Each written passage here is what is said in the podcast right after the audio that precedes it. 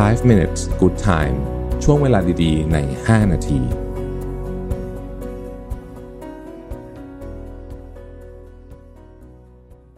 สวัสดีครับ 5 minutes นะครับ คุณอยู่กับประวิทยานุสาหะครับ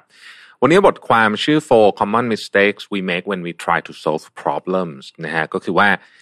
กระบวนการในการแก้ปัญหาเนี่ยมันมีวิธีมันมีข้อผิดพลาดนะฮะที่คนส่วนใหญ่ทำอยู่เป็นประจำเขาบอกว่าการแก้ปัญหาเนี่ย แค่วิธีการแก้ปัญหาเนี่ยก็เป็นปัญหาโดยตัวมันเองอยู่แล้วนะครับ ข้อที่หนึ่งที่เรามักจะทำผิดพลาดบ่อยก็คือว่า เราไม่ได้ระบุปัญหาที่แท้จริงนะครับพูดง่ายๆคือว่า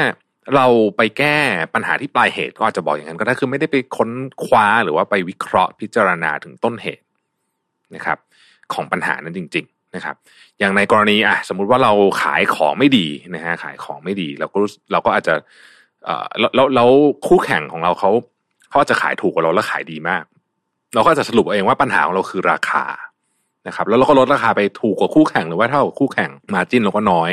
ลงไปนะฮะกำไรก็ได้นะปรากฏว่าก็ยังขายไม่ดีอยู่เหมือนเดิมนะครับ จริง ๆ แล้วปัญหามันอาจจะไม่ใช่ราคาก็ได้มันอาจจะเป็นเรื่องอื่น อาจจะเป็นตัวสูตรของสินค้าอาจจะเป็นตัวแบรนด์หรืออะไรอย่างนี้เป็นต้นนะฮะนี่ยกตัวอย่างเร็วๆนะครับเพราะฉะนั้นการจะแก้ปัญหาเนี่ยอันดับแรกเลยสำคัญที่สุดต้องค้นหาต้นตอปัญหาให้เจอซะก่อน อันที่สองก็คือว่าเราอยากแก้ปัญหาหลาย ๆ แง่มุมเยอะจนเกินไปนะครับ ปัญหาโดยเฉพาะปัญหาที่มีความซับซ้อนสูงเนี่ย มันจะมีหลายแง่มุมที่ต้องแก้นะครับยกตัวอย่างเช่น สมมติธุรกิจไม่ดีนะธุรกิจไม่ดีเป็นปัญหา แต่คำว่าธุรกิจไม่ดีเนี่ยมันมีหลายปัจจัยมากนะครับกำลังซื้อของผู้บริโภคน้อยนะฮะสินค้าเราไม่ตรงกับกลุ่มผู้บริโภค หรือว่าคู่แข่งเยอะ แต่ละอันเนี่ยมันมันถูกต้องถูกหรือว่าต้นทุนเราสูงเกินไปนะฮะ อะไรต่างๆนาเหล่านี้เนี่ยแต่ละอันมันต้องถูกแก้ปัญหาโดยแต่ละวิธีที่ไม่เหมือนกัน หากว่าเราพยายามจะทำทุกอย่างพร้อมกันหมดนะฮะลูกค้าก็จะต้องแก้ต้นทุนก็ต้องแก้ แบรนด์ก็จะแก้ไอ้นู่นก็จะแก้ไอ้นี่ก็จะแก้ไปหมดเลยทำทุกอย่างพร้อมกันทีเดียวเนี่ยบางทีมันเยอะเกินไปก็เลยแก้ไม่ได้สักเรื่องหนึ่งเลยนะครับอันที่สามเนี่ยนะฮะเราปล่อยให้ความคิดฟุ้งซ่านของเราเนี่ยมาควบคุมเราวันวันหนึ่งเนี่ยเรามีความคิดต่างๆนานาเนี่ย เยอะมากเลยนะฮะกระโดดเข้ามาในหัวสมองเนี่ยบางครั้งเนี่ยเราก็จะคิดแบบเป็นกรณีแบบเลวร้ายมากๆ แบบว่าเวอร์ไปเลยเนี่ยนะฮะหรือบางทีเนี่ยเราก็รีบจะด่วนสรุปนะฮะว่ามันควรจะต้องเป็นแบบนี้แหละนะครับ โดยไม่หาหลักฐานอะไรต่างๆมา support หรือบางทีเป็นเรื่องของอารมณ์นะบางทีกลัวเสียหน้านะครับ ตัดสินใจแก้ปัญหาไปด้วยวิธีการแบบหนึ่งไม่ใช่เพราะมันเป็นวิธีที่เราคิดว่าดีที่สุดแต่ว่า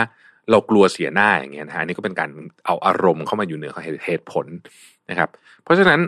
เอ่อจริง ๆ เนี่ย ในบทความนี้เขาก็บอกเลยว่า จิตใจของเราเนี่ย มันคล้ายๆกับมันเล่นเกม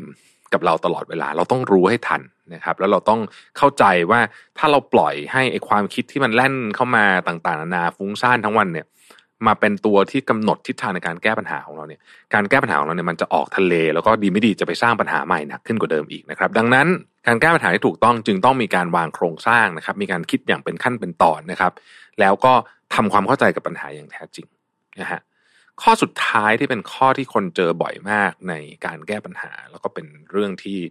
ที่เรามักจะลืมไปก็คือว่าหลายครั้งเนี่ยเราไม่กล้าขอความช่วยเหลือนะฮะทั้งทั้งที่จริง ๆ ปัญหานั้นเนี่ยบางทีถ้าเกิดไปขอความช่วยเหลือจากใครสักคนหนึ่งเนี่ย ที่เขาเข้าใจเนื้อเรื่องเข้าใจทิศทางหรือว่าโครงสร้างของปัญหาเนี่ยมันแก้ไม่ได้ยากอะไรนะครับทำไมเราถึงไม่อยากขอความช่วยเหลือ เออ อันนี้ก็เป็นมุมที่น่าสนใจนะครับหลายคนจะรู้สึกไม่อยากขอความช่วยเหลือ เพราะว่าทำให้รู้สึกว่าตัวเองไม่เก่งนะครับ หรือบางทีเนี่ยถ้าไปขอความช่วยเหลือเนี่ยกลัวคนอื่นเขาจะดูถูกเอา ว่าเราทำไม่เป็นทำไม่เก่งอะไรแบบนี้เป็นต้นนะครับ หรือบางทีเนี่ยเรารู้สึกว่ามันเป็นอีโก้ฉันต้องทำให้เป็น เพราะฉันเป็นผู้เชี่ยวชาญนะฮะหรือเรารู้สึกว่าเราเวลาเราไปไปขอความช่วยเหลือคนอื่นเนี่ยเราไปรบกวนเขาอะไรแบบนี้เป็นต้นนะครับ มันก็จะมีเหตุผลต่างๆนานามากมาย ก็กลายเป็นว่าการแก้ปัญหาที่มันควรจะไม่ได้ยากอะไรนะฮะกลายเป็นซับซ้อนแล้วก็อาจจะต้องใช้ต้นทุนใช้อะไรต่างๆนานาเนี่ยมากขึ้นกว่าเดิมนะครับ สรุปนะฮะสี่ปัญหาในการแก้ปัญหาที่เจอบ่อย ข้อที่หนึ่งเราไม่ได้ค้นหาต้นตอของปัญหาที่แท้จริง บางครั้งเนี่ยต้นตอของปัญหาที่แท้จริงเนี่ย มันอาจจะไม่ใช่สิ่งที่เราพยายามแก้อยู่เลยก็ได้นะครับ ข้อที่สองนะครับ เราพยายามจะแก้ปัญหาจากหลายมุมพร้อม ๆ กันนะครับปัญหาหนึ่งปัญหาเช่นยอดขายตกเนี่ยมันอาจจะมาจากสินค้าไม่ดีคู่แข่งเยอะลูกค้ากำลังซื้อหด ถ้าเราจะแก้ปัญหาทุกอย่างพร้อมกันไปหมดเลยเนี่ยบางทีมันจะแก้ไม่ได้สักอย่างหนึ่งนะครับ ข้อที่สามนะครับเราปล่อยให้ความคิดฟุ้งซ่านของเราเนี่ยไปควบคุมวิธีการแก้ปัญหาของเรา วันหนึ่งเรามีความคิดเยอะมากเลยที่เข้ามาในสมองของเรานะครับ เป็นความคิดลบบ้าง เป็นความคิดที่อยากจะกระโดดไปหาบทสรุปเลยโดยที่ไม่ไม่ไตร่ตรองให้ดีก่อนนะครับ เป็นความคิดในเชิงของอารมณ์นะฮะเช่น กลัวเสียหน้าต่างๆนานาพวกนี้เนี่ยมันทำให้การแก้ปัญหาของเราเนี่ยออกทะเลได้เลยทีเดียวนะครับ และข้อสุดท้ายก็คือว่า เราเลือกที่จะไม่ขอความช่วยเหลือ ในหลายครั้งในการแก้ปัญหาสามารถทำได้ง่ายมาก ถ้าเราเพียงเอ่ยปากขอความช่วยเหลือนะครับ ขอบคุณที่ติดตามนะครับ แล้วพบกันใหม่พรุ่งนี้ สวัสดีครับ 5 minutes good time ช่วงเวลาดีๆ ใน 5 นาที